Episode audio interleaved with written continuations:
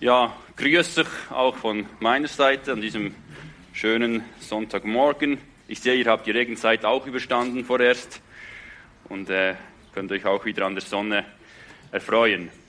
Und ja, es ist mir gleich aufgefallen, endlich habe ich etwas, wo ich mich ein bisschen dran halten kann. Das wirkt schon ein bisschen stabiler als was ihr in den letzten Jahren hattet. Also bestens und probiere ich auch noch kurz aus. Ja. Nur, dass ich es ausprobiert habe, es funktioniert. Gut. Ja, hast du das Evangelium verstanden? Als wir vor gut einem Monat mit den Versen 9 und 10 uns beschäftigt haben aus dem zweiten Timotheusbrief, aus dem ersten Kapitel, haben wir uns die Frage gestellt, weshalb wurden wir errettet? Und der Vers 9 dort aus Kapitel 1 hat uns deutlich aufgezeigt, der Grund, weshalb du gerettet bist, der ist nicht in dir zu finden, sondern in Gott. Gott ist die Ursache und die Wirkung zu deiner und meiner Errettung. Anders gesagt, die Antwort auf die Frage, weshalb bist du Christ, lautet nicht, ja, weil ich mich bekehrt habe, sondern weil Gott dich retten wollte. Das stand am Anfang. Die Aussage in diesen Versen, die wir vor uns hatten, 2. Timotheus 1, 9 und 10, war im Grunde eigentlich, Gott hat uns berufen, er hat uns errettet und berufen durch das Evangelium. So hat der Text in Vers 10 ähm, geschlossen. Und genau hier wollen wir eigentlich heute Morgen anknüpfen. Und darauf gründet sich auch meine Frage, die jetzt hier im Raum hängt. Hast du das Evangelium wirklich verstanden? Wenn ja, dann beweise es. Und nein, ich meine jetzt nicht, dass du nach vorne kommst und vor allem erklärst, was wir das letzte Mal vor uns hatten, was das Evangelium ist, welche Inhalte wir äh, miteinander angeschaut haben. Ich bin mir ziemlich sicher, dass äh, Leute, die aus einer gut unterwiesenen Gemeinde kommen, das aus dem FF können. Und das ist gut, das ist nützlich. Es hilft uns, wenn wir wirklich den Inhalt des Evangeliums weitergeben können. Denn gerade in diesem zweiten Timotheusbrief, mit dem wir uns ja beschäftigen, ist es immer wieder ein, ein Thema, für das Evangelium einzutreten, Farbe zu bekennen, und es zu verteidigen. Und dazu ist es absolut unumgänglich, dass wir das Evangelium zitieren können. Wie können wir Menschen zu Christus führen, wenn wir das Evangelium ihnen nicht erklären können? Wissen ist gut, aber hier hört es nicht einfach auf, sondern das ist erst der Anfang. Ich möchte das ein bisschen illustrieren mit einem Beispiel aus dem Alltag. Als Mitarbeiter im Außendienst für professionelles Elektrowerkzeug komme ich manchmal in folgende Situation. Wir haben um die 400 verschiedene Tools und gegen 20.000 Artikel in unserem Portfolio. Und es gibt Geräte, die kenne ich in- und auswendig. Ja. Weshalb? Weil ich jahrelang damit selber auf der Baustelle tagtäglich gearbeitet habe. Ich kann dir alles über diese Tools erzählen. Ich kann zu den Firmen fahren und dann komme ich richtig in Fahrt. Ja? Die können irgendeine Frage stellen und ich kann denen eine passende Antwort liefern.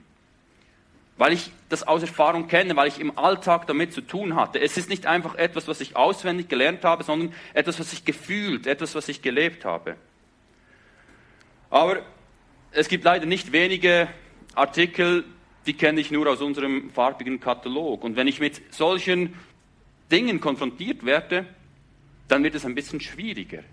Ich kann zwar wohl einige Dinge auswendig lernen, ich kann mir das Datenblatt einprägen, das ist äh, alles möglich, ich kann mir auch Produktevideos anschauen, aber wehe mir, der Kunde fragt mich etwas, was in diesem Video oder auf diesem Datenblatt nicht vorkommt.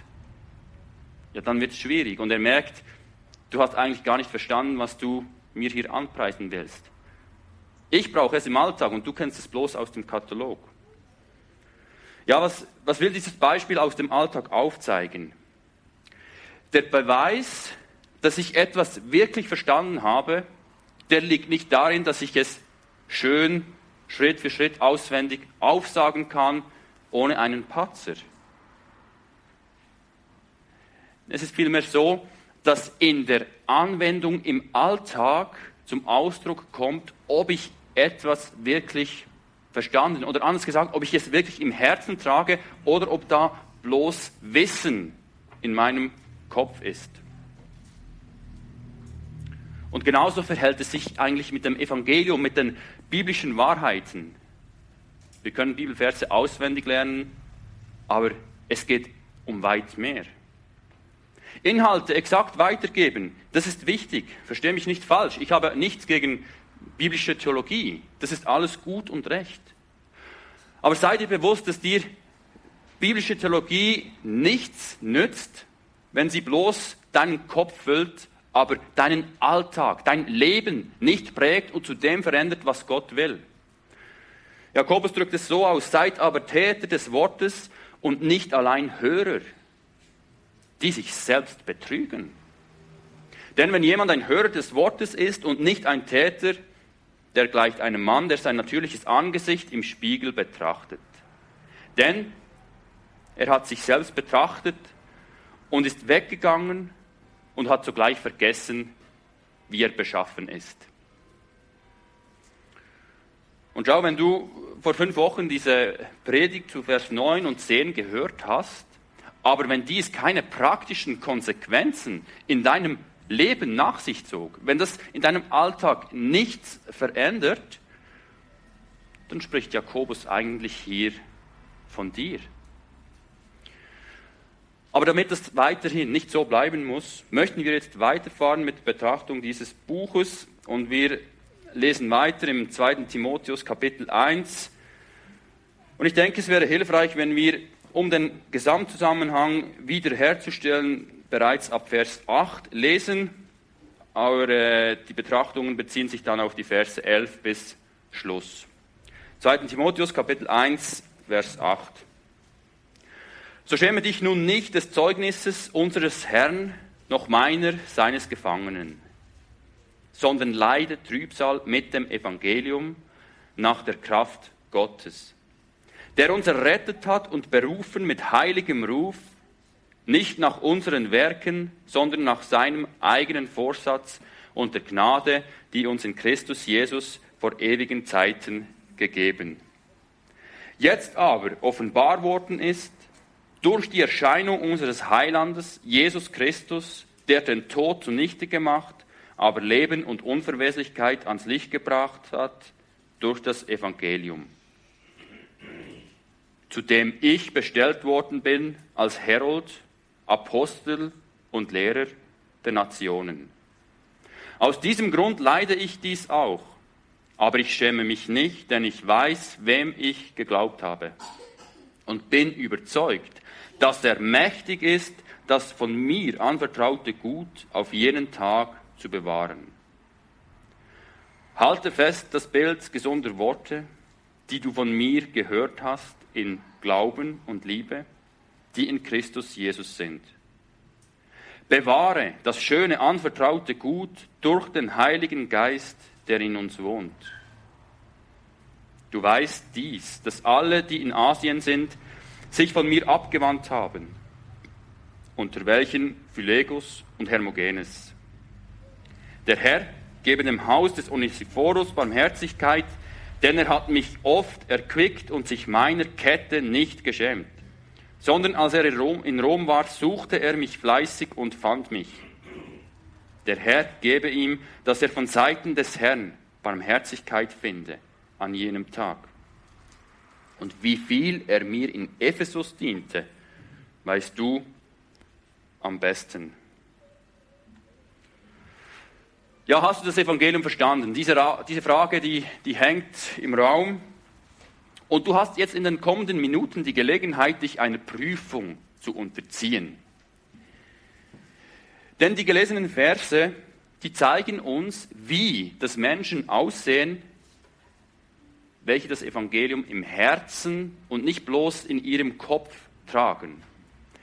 Es sind Menschen, die im Alltag auf das Evangelium reagieren, indem sie würdig wandeln. Und es gibt so viele Aspekte von einem würdigen Wandel in der Bibel. Römer 12 ab Vers 1 und die folgenden, Epheser 4, 1 und die folgenden, das sind die klassischen Paradebeispiele.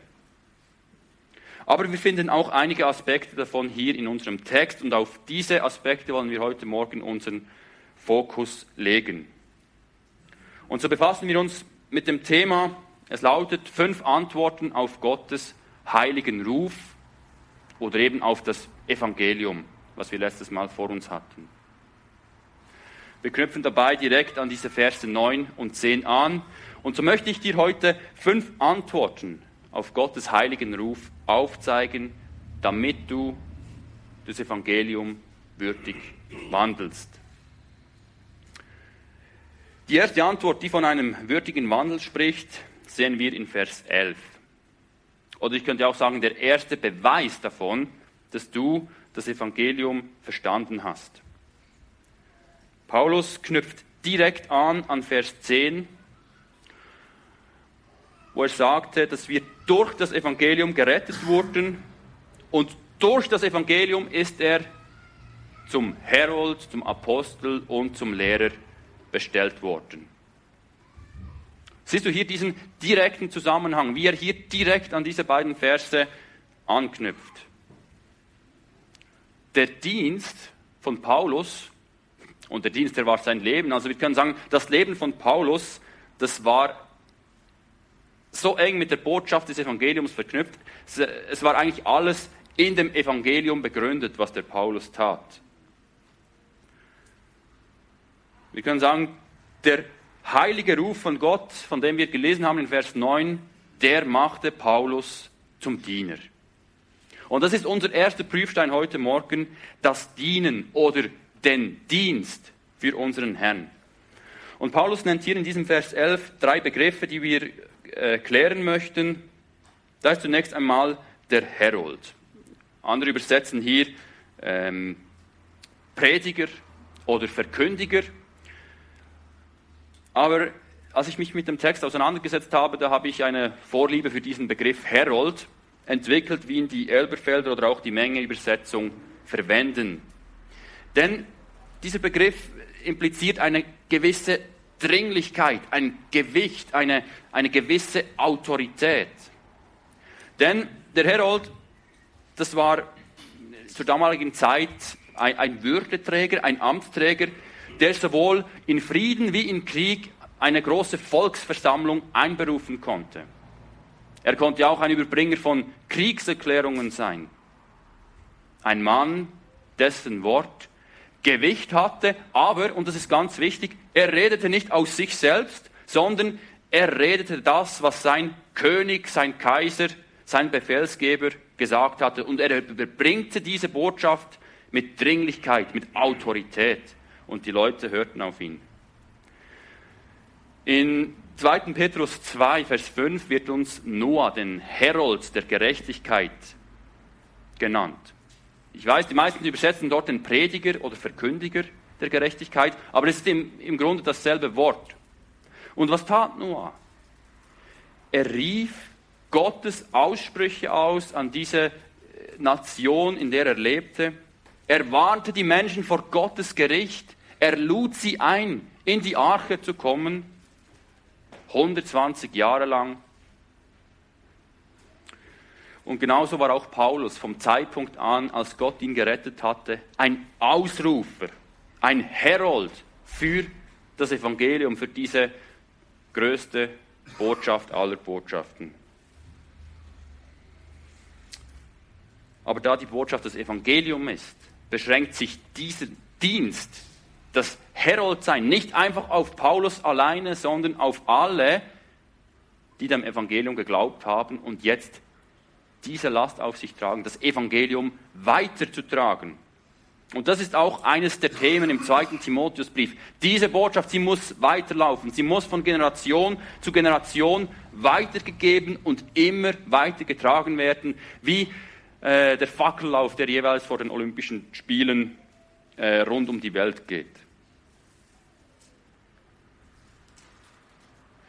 Lasst uns eine Stelle im zweiten Korintherbrief noch aufschlagen, die uns das deutlich zeigt, dass auch du eigentlich ein Herold für das Evangelium sein sollst. Das ist der bekannte Vers im Kapitel 5, Vers 20, wo es heißt, so sind wir nun Gesandte für Christus, als Gott durch uns ermahne. Wir bitten an Christi Stadt, lasst euch versöhnen mit Gott. Das ist ein Herold, was Paulus hier meint. Und er spricht nicht einfach von sich, er spricht nicht einfach von den Aposteln, von den begabtesten Lehrern, sondern wir Christen, wir sind Gesandte an Christi Stadt. Nicht alle tun das an einer großen Veranstaltung von einer Kanzel aus, aber alle sollen das tun an dem Platz, wo sie sind, zu Hause, an der Uni, auf der Arbeit, im Flugzeug, in den Ferien, egal wo. Wir sind Herolde für das Evangelium.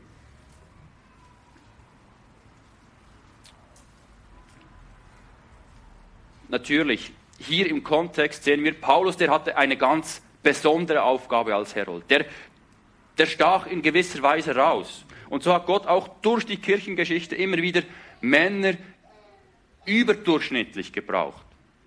Denken vielleicht an einen Luther, an einen Whitfield Spurgeon und so weiter. Aber jedes Kind Gottes sollte sich diese Verantwortung bewusst sein. Wir haben eine Botschaft, die weitergetragen werden muss. Und wir sollen beginnen, in unserem Umfeld, in diesem Dienst zu dienen. Weiter sahen wir den Apostel. Dieser Begriff ist uns weit geläufiger. Ich denke, ich muss nicht erklären, was ein Apostel war. Ähm, es waren diese besonderen Werkzeuge, die Gott in der Anfangszeit der Gemeinde benutzte, um diesen Grundstein zu legen, um diese Gemeinde zu gründen, auszurüsten, Diener zuzurüsten, einzusetzen und dann weiterzugehen. Aber wenn wir uns daran erinnern, was Apostel eigentlich meint, wortwörtlich, dann haben wir hier einen Gesandten vor uns. Und so sehen auch wir, jedes Kind Gottes ist gesandt. Wir haben es gelesen, 2. Korinther 5, 20. Wir sind Gesandte Christi Stadt und Apostel im eigentlichen, im ursprünglichen Sinn sind heute nicht mehr notwendig, aber wohl Gesandte, die diese Botschaft weitertragen.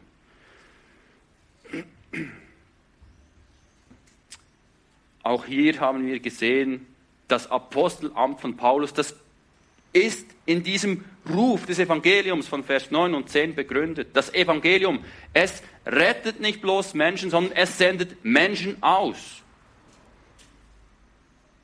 Die Frage ist, lässt du dich senden? Bist du ein Gesandter an Christi Stadt? Wenn ja, was gräbst du noch nach Gold in dieser dem Tode geweihten Erde? Was planst du deine nächste große Investition, wenn du doch ein Gesandter des Evangeliums bist, dieser Botschaft aller Botschaften? Freunde, Gott sucht Menschen, die er senden kann, die sich senden lassen senden zu einem bösen, ehebrecherischen, verlorenen Geschlecht, welches nichts dringender braucht als Evangelium. Manchmal hat man das Gefühl, die Welt wartet oder hat lange gewartet auf ein Heil, auf einen Heilsbringer und das ist eine Impfung, aber die Menschheit braucht in Wirklichkeit was anderes und das ist das Evangelium. Und es ist so, wie wir es in Jesaja 6, Vers 8 lesen, Gott sprach, wen soll ich senden und wer wird für uns gehen? Da sprach ich, hier bin ich, sende mich. Lässt du dich senden? Bist du bereit für diesen Dienst, zu dem dich das Evangelium berufen hat? Ist es deine Antwort? Und wenn wir von Senden sprechen, dann musst du nicht gleich äh, eine Impfung machen, also gegen Tropenkrankheiten meine ich, und im Dschungel verschwinden. Du kannst auch zu den Leuten in deinem Umfeld, ich habe es gesagt, zu denen gesandt werden. Du musst nicht in ein Flugzeug steigen. Du kannst am Gartenzaun, an der Werkbank, im Znüni-Raum, egal wo. Gott will dich brauchen und der Ball ist bei dir. Drittens haben wir dann noch den Lehrer vor uns gehabt. Und wenn wir jetzt diese drei Begriffe, Herold, Apostel und Lehrer, ähm, im eigentlichen Sinn, im Kontext, wie sie ursprünglich verwendet wurden, einmal miteinander vergleichen und das ausklammern, die Anwendung, dass jeder gesandt ist, mal davon absehen, so sehen wir im eigentlichen Sinne, das Apostelamt, das war auf die zwölf plus Paulus beschränkt. Wir haben gesehen, dass der Herold eigentlich in gewisser Weise jedes Kind Gottes betrifft.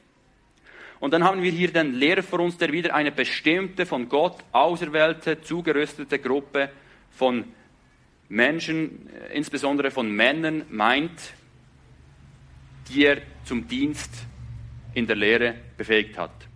Stellen wie Epheser 4, 11, Jakobus 3, 1 und andere, die sprechen eigentlich deutlich davon, dass nicht jedes Kind Gottes zu diesem Lehrerdienst ähm, berufen ist, weil er auch mit einer großen Verantwortung verbunden ist. Wir müssen Rechenschaft ablegen, Lehrer werden strenger beurteilt, zeigt uns insbesondere Jakobus 3.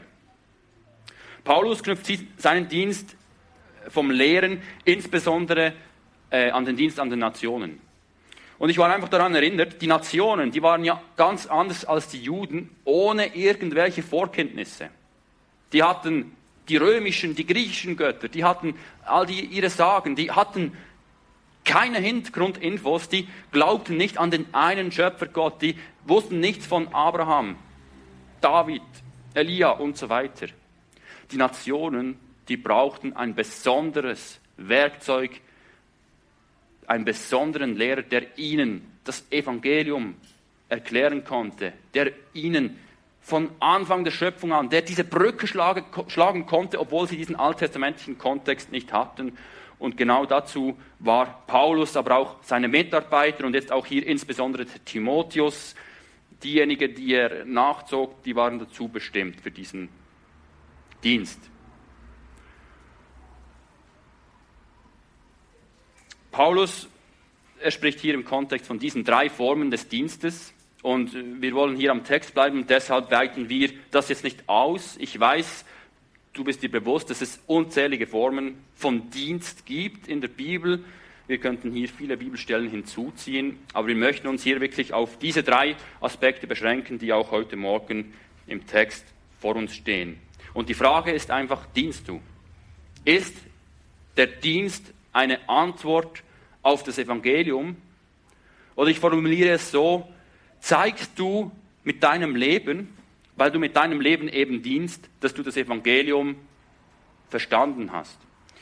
Und ich spreche sehr viel davon, das Evangelium verstanden, und ich bin mir bewusst, das ist Stückwerk, ja. Wer könnte diese Botschaft restlos verstehen? Aber ich meine, so weit verstehen, dass es unser Leben nicht kalt lässt, dass wir nicht einfach gleichgültig weiterleben können. Und wir sehen es nicht nur hier, sondern eigentlich im ganzen Neuen Testament, ja eigentlich in der ganzen Bibel, dass es ein Kennzeichen von, von Gott berufenen Menschen ist, dass sie dienen. Ein weiteres, das finden wir in Vers 12 und da wir immer ein bisschen Zeitprobleme hat, haben, würde ich das sehr gerne eigentlich umschiffen. Aber nicht unbedingt wegen der Zeit, sondern weil es dasjenige ist, welches äh, ja, mir nicht so zusagt. Aber es steht nun mal da. Und nicht nur hier. Paulus, der spricht sehr oft davon, dass er um des Evangeliums willen Leiden erträgt.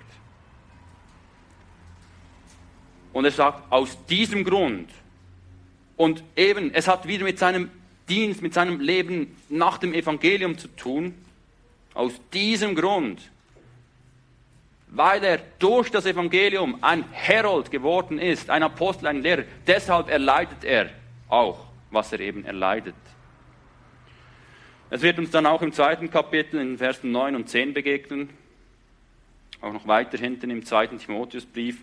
Und überhaupt, wenn wir Paulus lesen, so kommt es uns vor, als hätte er mit der Feder des Leidens geschrieben. Es ist in so vielen Briefen, in so vielen Passagen spricht Paulus von den Leiden für das Evangelium.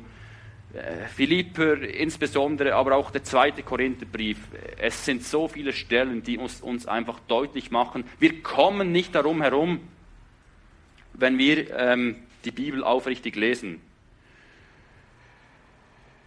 Also das heißt auch, der, dieser Gedanke vom Leiden für das Evangelium, das ist nicht neu, das hörst du heute nicht zum ersten Mal. Bereits in Vers 8, ähm, im, im März hatten wir das vor uns, schreibt Paulus davon. Und ganz pauschal gesagt, denke ich auch nicht, dass zu wenig darüber gesprochen wird. Ich glaube, dass wenn in einer Gemeinde wirklich auslegend am Text, im Kontext gepredigt wird, dann wird über Leiden gesprochen. Wir kommen nicht darum herum, weil die Bibel eben sehr viel davon spricht. Und auch unser Herr Jesus hat es in den Evangelium ein ums alle Mal vorausgesagt. Er hat es uns verheißen. Und ich glaube wirklich nicht, dass in einer bibeltreuen, und ich betone bewusst, in einer bibeltreuen Gemeinde, die wirklich das Wort Gottes liest und predigt, dass dort zu wenig über Leiden gesprochen wird. Was ich aber glaube, ist, dass Leiden zu wenig praktiziert wird. Und ich möchte hier einen wichtigen Unterschied ähm, aufzeigen. Es gibt mindestens drei Arten von Leiden. Von der einen lesen wir im ersten Petrusbrief, da sagte Petrus, niemand leide als Übeltäter oder als jemand, der sich in fremde Dinge einmischt. Diese Art von Leiden, die ist nicht rühmenswert, die ist nicht erstrebenswert und davon spricht der Paulus auch nicht. Eine andere Art von Leid ist die, die wir nicht beeinflussen können sogenannte Schicksalsschläge, obwohl wir als Kinder Gottes, wissen, es gibt kein Schicksal im eigentlichen Sinn, sondern wir sind in der Hand von Gott und nicht in der Hand von einem Schicksal. Aber es sind diese Dinge, die wir eben nicht beeinflussen können. Und dazu gehören Schmerzen, Krankheit, Tod, Geldnot und alle diese Dinge, die mich genauso gut treffen wie meinen ungläubigen Nachbarn. Es sind Dinge, die einfach zu einer ersten Mose 3 Welt gehören, weil die Sünde einfach alles kaputt gemacht hat. Und ja, die Bibel spricht viel über diese Dinge. Äh, viel können wir auch in den Psalmen darüber lesen. Aber wenn wir genau hinschauen und das, wenn wir das Wort Leiden lesen, nicht einfach immer an meinen Schmerz denken, sondern das auch ein bisschen differenzieren, so sehen wir, die Bibel spricht weitaus am meisten vom Leiden in Bezug für das Evangelium. Leiden für Christus, Leiden im Dienst im Reich Gottes. Das wird in den Briefen mit Abstand am meisten thematisiert. Und das ist eben diese Art von Leiden, die du im Gegensatz zu der Krankheit, zum Tod, die du beeinflussen kannst. Denn du kannst ein Christ sein und diese Leiden umgehen. Du kannst sie umschiffen, umfahren. Und ich denke, dass viele Christen sich hier zu Spezialisten weitergebildet haben. Und ich verzichte jetzt hier bewusst auf Beispiele, wie das im Alltag aussieht, wie wir diese Leiden um, umschiffen können. Weil ich denke, du weißt, von was ich spreche. Und ich glaube auch, dass ich vielleicht beim einen oder anderen hier einen gewissen wunden Punkt anspreche, wie auch bei mir selbst. Und trotzdem müssen wir darüber reden, denn es, es steht hier da.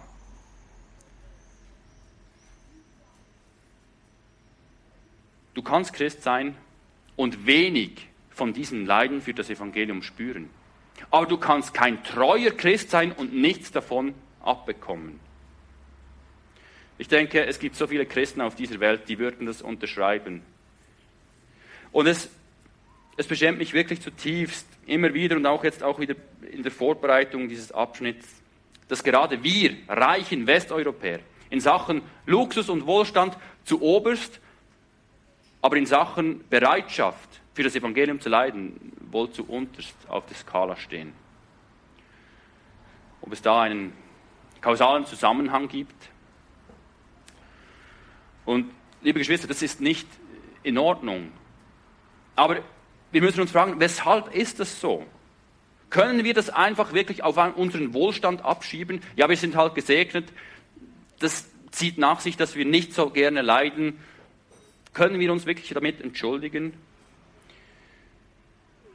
so einfach kommst du nicht davon. Ich bin mit dir einig, das hat einen Einfluss, da besteht ein direkten Zusammenhang. Aber der Hauptgrund ist ein anderer. Und ich glaube, in Vers 12 zu sehen, wo der Paulus schreibt, am Schluss, denn ich weiß, wem ich geglaubt habe. Er leidet, er sagt, er leidet und, und, und, und. Denn, ich begründe, denn ich weiß, wem ich geglaubt habe. Das ist eine starke Aussage. Aber wissen wir das nicht alle? Natürlich, in gewisser Weise schon, sonst wärst du kein Christ.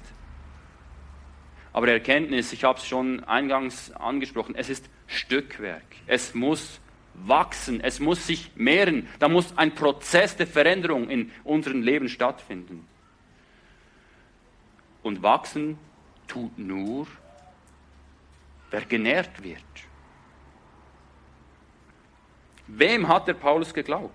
Es ist der Gott, von dem wir in Vers 9 und Vers 10 gelesen haben, der beschlossen hat, dich zu retten, der dich mit einem heiligen, mit einem absondernden Ruf gerufen hat, der dich durch das Evangelium, durch das Blut von seinem geliebten Sohn errettet hat. Nur Menschen, die dieses Evangelium, die diese Botschaft wirklich lieben, und zwar mehr lieben als alles andere, die sind bereit, für diese Botschaft zu leiden oder dafür Leid zu ertragen. Warum ist so manche Mutter bereit, für ihr Kind ihr Leben aufs Spiel zu setzen? Ja, weil sie es eben liebt, weil sie es eben mehr liebt als alles andere. Und schau, es ist eigentlich ganz einfach.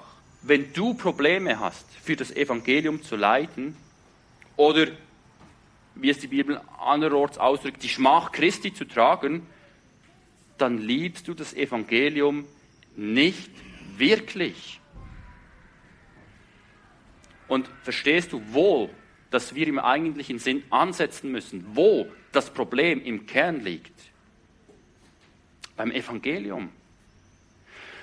Wahrscheinlich bräuchten wir halb so viele Predigten über das Leiden an sich und doppelt so viele über das Evangelium, über seine Botschaft, was es ist und weshalb es so groß ist, damit es in uns Gestalt gewinnen kann. Denn dann wird die Bereitschaft für diese Botschaft zu leiden auch wachsen. Das Evangelium, es muss dein Element sein wenn du seine Last tragen willst.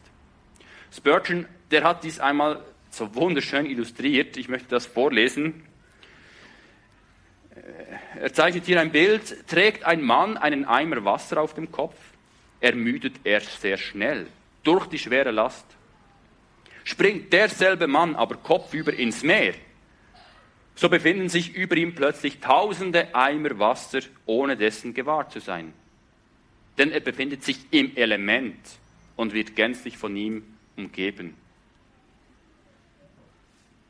Ich finde das sehr treffend. Das Evangelium, es muss unser Element sein. Denn du kannst nicht wirklich für das Evangelium leiden, wenn es nicht dein Element ist, wenn es nicht das ist, was dich voll und ganz umgibt. Weshalb? Du wirst sehr schnell ermüden, weil du wie dieser Mann diesen Eimer Wasser auf dem Kopf trägt. Hingegen, wenn es dein Element ist, wenn es das ist, was dein Herz erfüllt, was deine Gesinnung gefangen nimmt, dann wirft das einen ganz anderen Blick auf dieses Leiden. Und das ist die Antwort, weshalb Paulus erleiden konnte, was wir von ihm erlesen. Das ist manchmal schon, äh, das macht mich manchmal echt sprachlos. 2. Korinther 11, äh, das ist so schwer nachzuvollziehen. Aber wenn wir sehen, was er über das Evangelium spricht, was für eine Freude für ihn das Evangelium war, und das mit dieser Illustration ähm, veranschaulichen, so können wir es plötzlich nachvollziehen. Es, es, gibt ja diese Schlüssel, die gefühlt einfach zu jeder Tür passen. Ja? Die sind super praktisch. Und genauso ein Schlüssel ist eigentlich das Evangelium. Es ist die Antwort eigentlich auf alle unsere Fragen, auf unsere Probleme. Wir brauchen es täglich, um Gott zu gefallen. Es ist mir Ich habe das anfangs nicht so verstanden. Nick Kalina, der Lehrer, der äh, in der Seelsorgeklasse unterrichtete am EBTC, der hat mehrmals betont, er setzt sich jeden Morgen mit dem Evangelium auseinander. Und am Anfang habe ich gedacht, okay, der ist wohl ein bisschen schwer von Begriff. Also ja, es ist schon einiges an Information im Evangelium drin, aber gerade jeden Morgen. Und ich verstehe mittlerweile, weshalb.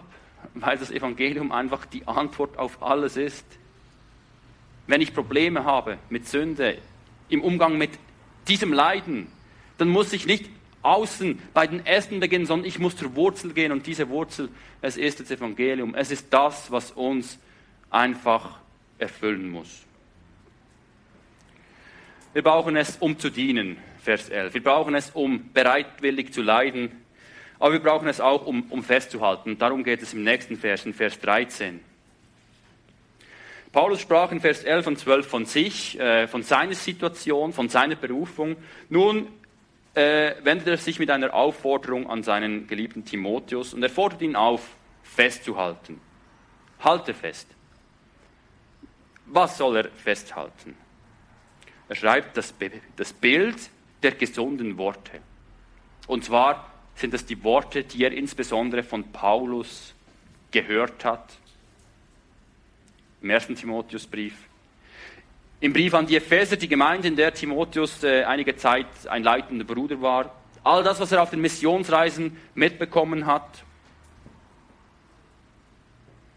Andere übersetzen hier das Bild äh, mit, mit Vorbild oder auch mit Muster. Es geht hier um etwas Bestimmtes, um etwas, das ganz klar gezeichnet ist, das ganz klar erkennbar ist. Es ist eine ganz bestimmte Form. Und ich war irgendwie an die Zeit erinnert, als ich als kleiner Junge, als wir Weihnachtsplätzchen backten. Und da gab es ja so verschiedene Formen, die man in den Teig drückte.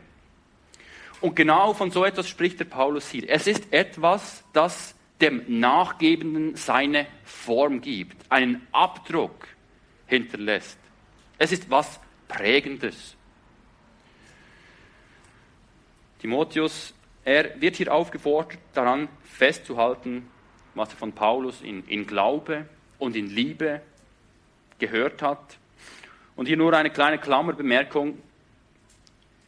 Manchmal frage ich mich, hat der Paulus denn nie unnütze Dinge von sich gegeben?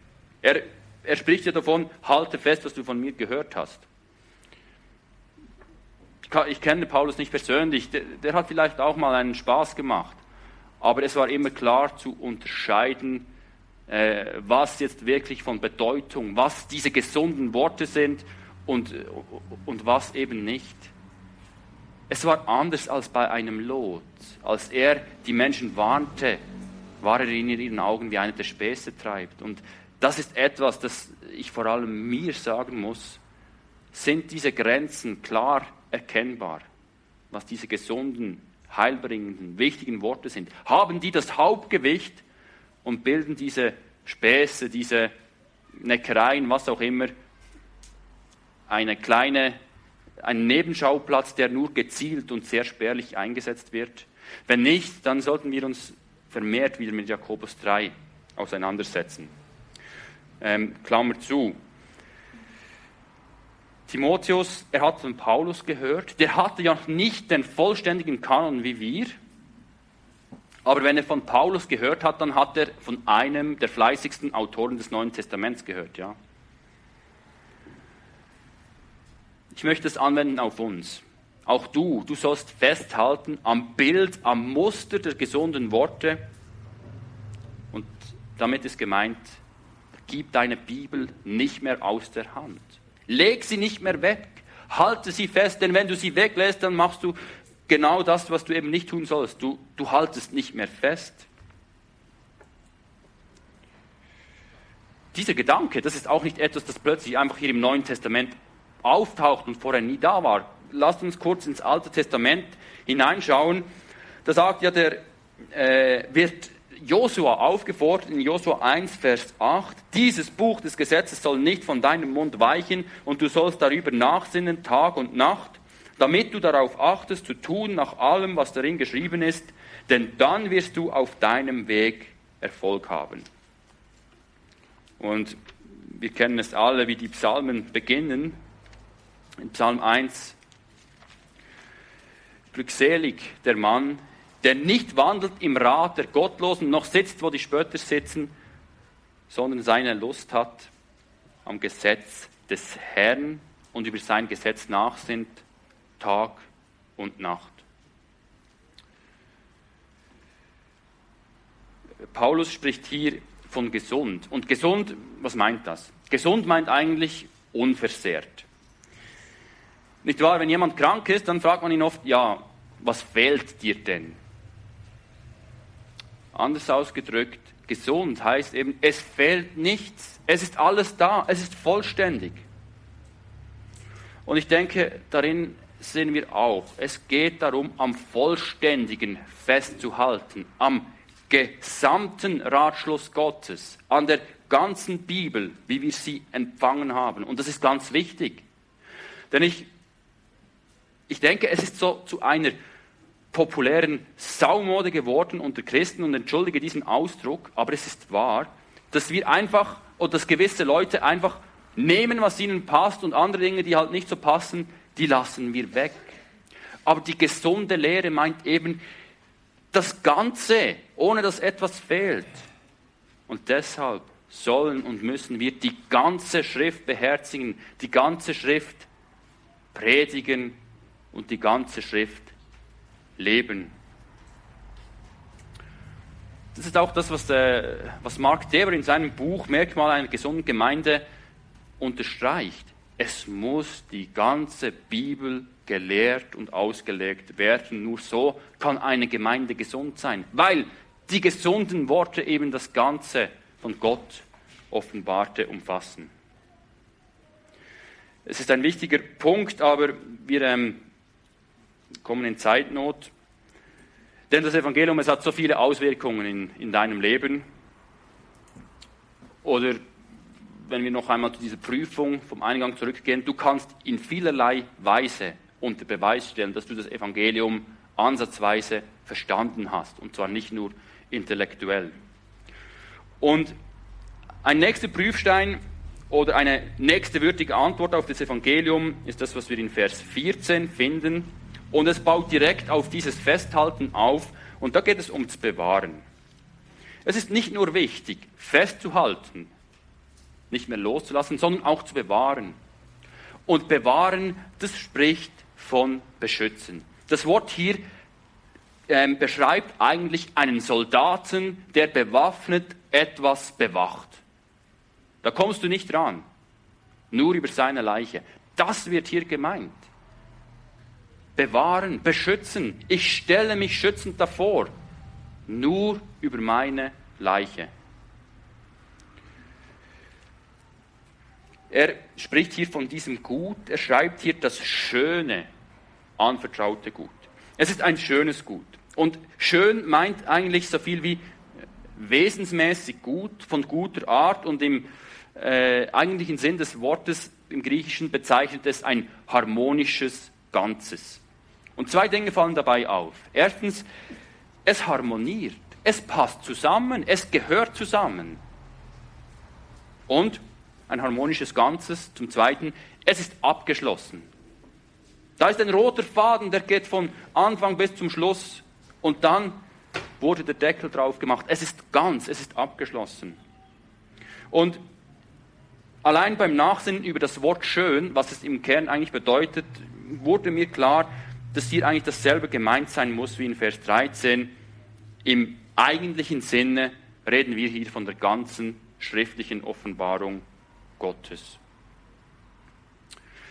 Wenn wir ähm, den Text vergleichen mit der Schlachter oder mit der Luther-Übersetzung, so wird es umso deutlicher. Denn Schlachter und Luther, die stellen dort einen direkten Bezug von, von diesem Gut zum Muster der gesunden Worte her. Also das schöne, anvertraute Gut, das wird direkt an dieses ähm, Muster der gesunden Worte, an dieses Bild der gesunden Worte aus Vers 13 angeknüpft, denn er schreibt in Vers 14, dieses, also dieser, dieser Zusammenhang.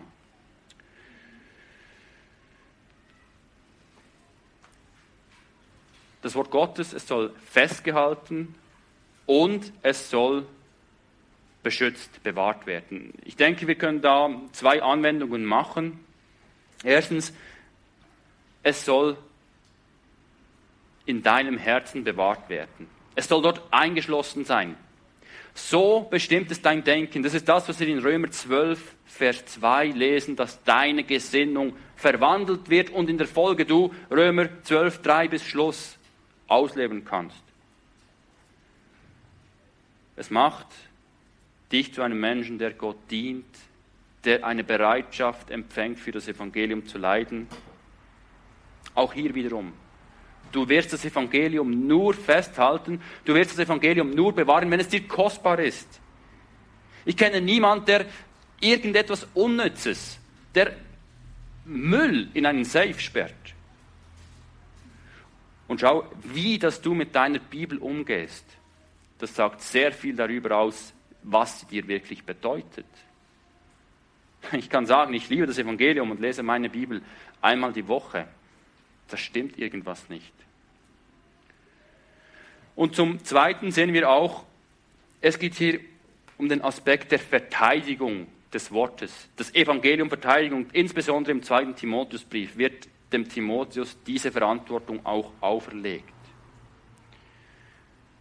Das Evangelium soll vertreten, es soll geschützt werden. Timotheus als Gemeindeleiter wird besonders in die Verantwortung genommen.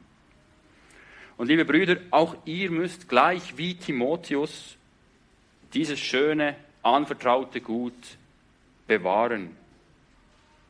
Dafür sorgen, dass in eurer Gemeinde dieser ganze Ratschluss, dieses schöne Ganze gepredigt wird. Dass dann nichts wegfällt, auch wenn es unangenehm ist wie das vom Leiden.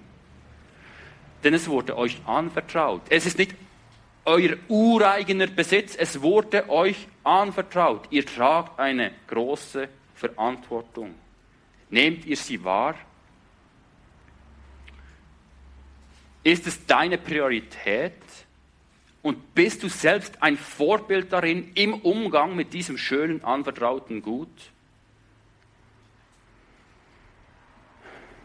Wir gehen noch kurz zum den restlichen Versen und da kommt ein fünfter Aspekt zum Vorschein. Und hier geht es ums Treusein. Menschen, welche vom Evangelium wirklich durchdrungen sind, die stellen sich auch treu auf seine Seite und zu denen, die auch treu zum Evangelium stehen. Und Paulus berichtet uns leider zuerst in Vers 15 von zwei Männern, die dies nicht taten. Aber vorweg nennt er auch noch eine ziemlich große Schar von Menschen, die untreu wurden. Alle, die in Asien sind. Wie so oft in der Bibel meint alle nicht alle im Sinne von jede einzelne Person, die dort in Asien war, denn wir sehen dann gleich weit unten, dass dies grundsätzlich unmöglich ist. Da ist ein gewisser Onesiphorus, der ausgeklammert wird aus dieser Region, der auch am Schluss des Briefes noch gegrüßt wird. Aber wir sehen hier in dieser Gegend, die von Paulus missioniert wurde, wo viele Gemeinden entstanden, hat sich eine überwältigende Mehrheit abgewandt. Sie haben sich nicht mehr zum Paulus bekannt. Sie wollten nicht mehr mit Paulus in Verbindung gebracht werden. Was für eine Tragik. Ephesus, Paulus hat drei Jahre dort gedient. Er schreibt doch, ich habe euch Tag und Nacht unter Tränen ermahnt. Drei Jahre. Und hier schreibt er, sie haben sich von mir abgewandt. Wem würde das nicht das Herz brechen? Verstehen wir, was dieser Paulus alles erleben musste. Das waren nicht seine einschneidenden Fesseln, die sein größtes Problem waren, irgend in einem Kerker in Rom. Diejenigen, die er geliebt, für die er sich hingegeben hat, die haben sich abgewandt. Es waren nicht einfach nur die Korinther, das war immer schon ein bisschen eine problematische Beziehung. Nein, die Epheser, sie haben ihm den Rücken gekehrt. Es war noch gar nicht so viel Wasser den Tiber runtergeflossen, seit Paulus diesen gewaltigen Brief an Ephesus schrieb, auserwählt in Christus zu und dann hörte Paulus gar nicht mehr auf, machte ich mal mehr am Punkt. Und nun schreibt er, ein Großteil von diesen Leuten, sie haben sich abgewandt, sie wollen nichts mehr mit mir zu tun haben. Das heißt nicht, dass sie nicht mehr an Gott glauben, aber sie, es ist ihnen zu heiß. Sie wollen nicht mehr gemeinsam mit Paulus genannt werden. Viele weitere Gemeinden, welche Gemeinden das sind, wir sehen in den Sendschreiben davon, welche zu dieser Gegend hörten. Große Teile von ihnen haben dem Paulus den Rücken gekehrt. Und dann, dann werden noch zwei Männer ganz besonders erwähnt. Und da ist ein gewisser Philegos und Hermogenes. Wir wissen eigentlich nichts von ihnen.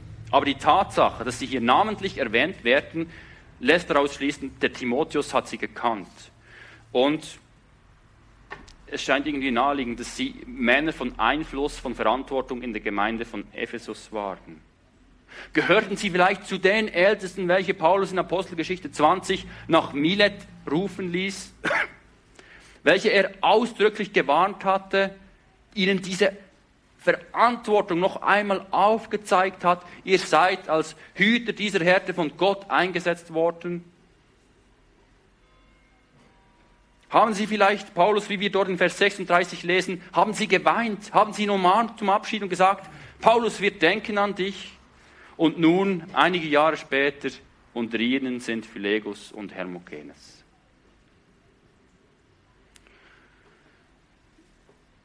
Als ich über diese beiden Männer nachdachte, so hat mich das sehr nachdenklich gestimmt.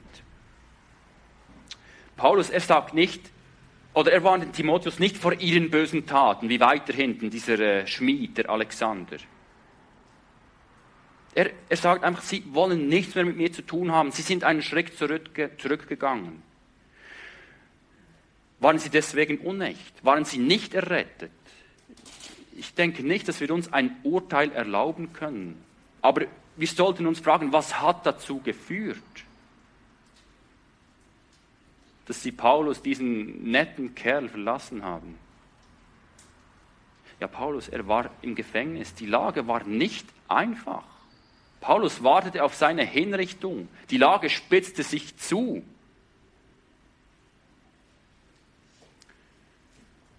Wollen wir diese Männer Verräter schimpfen? Oder siehst du in ihnen, wie ich, ein verschwommenes Spiegelbild, das dir in gewisser Weise zum Verwechseln ähnlich sieht? Denn wenn ich in mein Leben schaue, so weiß ich, dass ich in weit entspannteren Situationen meinen Herrn bereits verleugnet habe ich kann und will nicht das Maul über diese beiden Männer hier zerreißen, obwohl sie hier kein leuchtendes Vorbild sind. Es ist für, besonders für Paulus eine riesengroße Tragik. Aber lasst uns zum Schluss mit diesem ermutigenden Beispiel schließen. Und da ist ein gewisser Onesiphorus. Auch über ihn wissen wir eigentlich nicht viel. Er wird am Schluss in den Grüßen noch erwähnt. Sein Haus soll gegrüßt werden.